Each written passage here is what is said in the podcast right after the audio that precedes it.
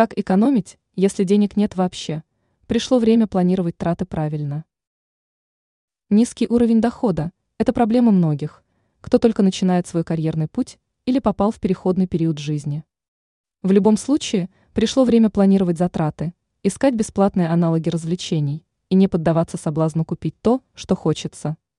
В нашей стране достаточно много людей вынуждены затягивать пояса потуже. Поэтому мы решили предложить несколько идей, которые позволят экономить более качественно. Как экономить, когда нет денег?